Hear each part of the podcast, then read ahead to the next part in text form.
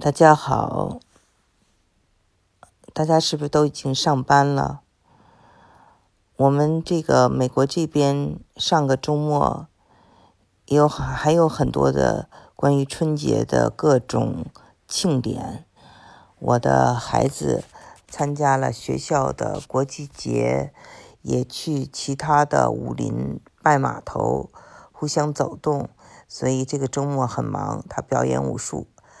嗯，那么周一，呃，孩子们要学钢琴，也是很忙的一天。那么今天呢，他们没有什么事情，我就带他们一起去看电影，看了《流浪地球》（The Wandering Earth）。这个电影呢，已经在国内票房二十五亿了，非常火爆。那么在海外呢，也就是至少是在美国了，很多电影院都在放。离我们家不到啊二十分钟就有家电影院放。那么昨天呢，我白天自己去看了，嗯，这个《廉政风云》。那么今天呢，又看了这部电影。这部电影呢，我是等着小孩子们放学一起去看，跟他们分享。他们也很喜欢看这个电影。我自己呢，也对这个电影评价很高。在网上你看哈，有两极的一种评论，一种呢就是觉得很好，一种就把它说成是啊战狼啊，说是呃科幻版的战狼，嗯，表现了这个中国的这个嗯就是过度自信。当然，外媒也有讲什么大国沙文主义啊，这些我觉得都过于意识形态。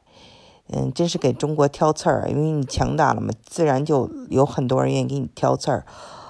我觉得其实它就是一个部制作比较精良，而且格局比较宏大的这么一部科幻电影。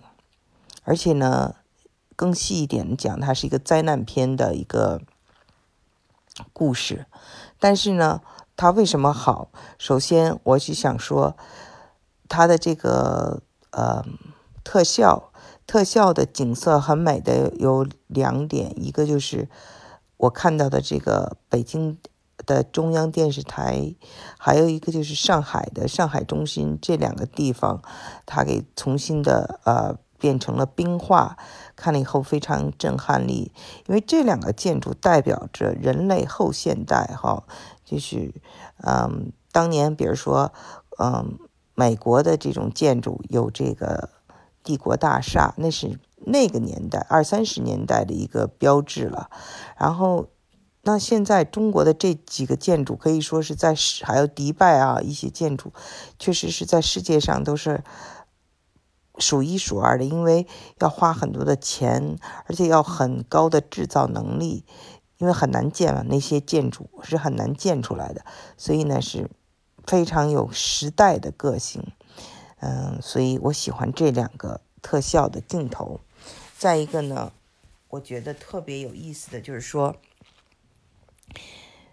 它比好莱坞的这种科幻电影思维呢更加开阔，而且呢，嗯，好莱坞的电影啊，它经常容易陷入一个套路。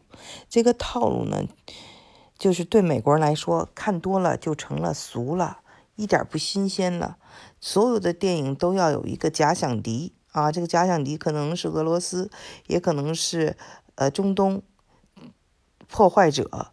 再一个呢，是一定要个人英雄主义，有一个人啊，他就什么都万能的，呃，一定是最后这个人拯救了世界。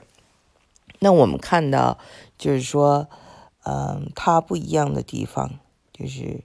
中国的这个是一个集体的行动，嗯，也反映了中国人对这种集体的力量的看重。然后，美国当然就是个人英雄主义了，所以不一样。再一个，你看，就是说，还有，嗯，他会建造一个地下城，这个地下城是一个非常的宏伟的这么一个建设。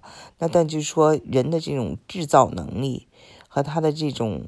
决心，呃，而不是说把哪儿啊开辟成一个那种避难所，这个是可能是会美国电影我们经常看到的做法，所以这是很不同。还有一个不同，我就觉得是，我看很多美国人考呃，就是在讨论，美国人就说说，我们看到了东方人在地球出现了灾难，他会选择把地球带着走。带着地球搬家，但是我们美国人可能就会选择坐着宇宙飞船去寻找另外一个星球，然后在那里重新建立家园，所以非常有意思哈。你你这么想想，你看他所说的这个，就跟当初美国人一样，他们离开了欧洲大陆，然后坐着五月花号。然后到了一个全新的地方，开垦，建立一个国家，美国，对吧？到北美洲，那么这是他们的思维，这就在他们的 DNA 里。而中国人呢，是我们有五千多年的文明，我们太我们的这个文化的根和我们的家，我们不会放弃它。而且我们会把它呢内化，就是你看很多人他出外打工或者到呃世界各地。去移民啊，去留学啊，大家还都想着自己的家，想着自己的父母，给他们寄钱，或者把他们的兄妹要接出来。所以就是说呢，他这个，嗯，他走到哪里呢？他还有他的文化的根，就是说他不是就变成当地人了，他对中国的联系和中国文化的联系还是非常深的。所以呢，这个。刘慈欣他所表现的这一点，我觉得就是，嗯，折射出了一个嗯中国的这种文化价值体系。那么这个文化价值体系应该受到尊重，应该在这个科幻片里头有它的一个位置。所以很多美国人看了以后就觉得非常的新鲜啊，然后就给了很高的分数在。IMDB 上我们可以看到，嗯，当然了，就是说到这个，嗯，大国沙文主义，这个呢，我觉得就是有点不够厚道，或者说没有必要把一个电影政治化。嗯，当然了，这个电影也是北京文化投资的，里面也有吴京。那么这个团队呢，吴京和嗯北京文化呢，都是。有在这个《战狼二》里出现哈，一个是投资方，一个是主演，嗯，和编剧，呃，导演，嗯，那么我就想说，吴京他其实呢，就是嗯，帮我们做了很好的一件事情，就是说，我们看西方的电影哈，嗯，尤其好莱坞的电影，亚洲的男性。都是坏人，基本上，嗯，都是要么丑，要么坏，嗯，要么就是，嗯，有个侧脸就是陪衬性的。那么正面形象或者英雄形象太少了，都是用来给人家那些白人陪衬的。所以呢，我就觉得像吴京，像。李连杰这些，嗯，他们身上都有着北京爷们儿的这种霸气，嗯，这种霸气呢，其实就是一种文化自信，我非常欣赏。嗯，说来呢，就是我的小孩子嘛，嗯，他是在美国出生，后来我们我老大，然后我就带他回了这个中国，因为工作我们在嗯深圳，在上海，在。苏州等地都生活过，后来到了一定岁数，我就一定要搬回北京，因为我想不想让他成为一个小男生，我是希望他有一种霸气。那么这种霸气具体是什么？我认为就是一种文化的自信，就是对自己文化的这种自信。因为你会发现啊，人到了海外，有的人呢他自己都没有感受，但他生活的唯唯诺诺。嗯，挺惊吓的，挺老老实实的，因为毕竟在人的这个别人的这个呃土地上嘛，所以有点就是看着不是那么的展活。北京人说，嗯，但是呢，他们可能自己都不没有这个感觉了，就是不是那么顶天立地的了。但是你看，一个可能美国人可能是一个售货员，或者是一个就是建筑工人，他可能说话都很有底气。那这边可能他是个博士生，他都有一种不自信。呃，我觉得这个东西呢，嗯，就是我们在这个吴京身上能看到，他是在哪里都有这种自信，都有这种霸气。这个真的是呃，我觉得嗯很好的一个文化底蕴。嗯，他。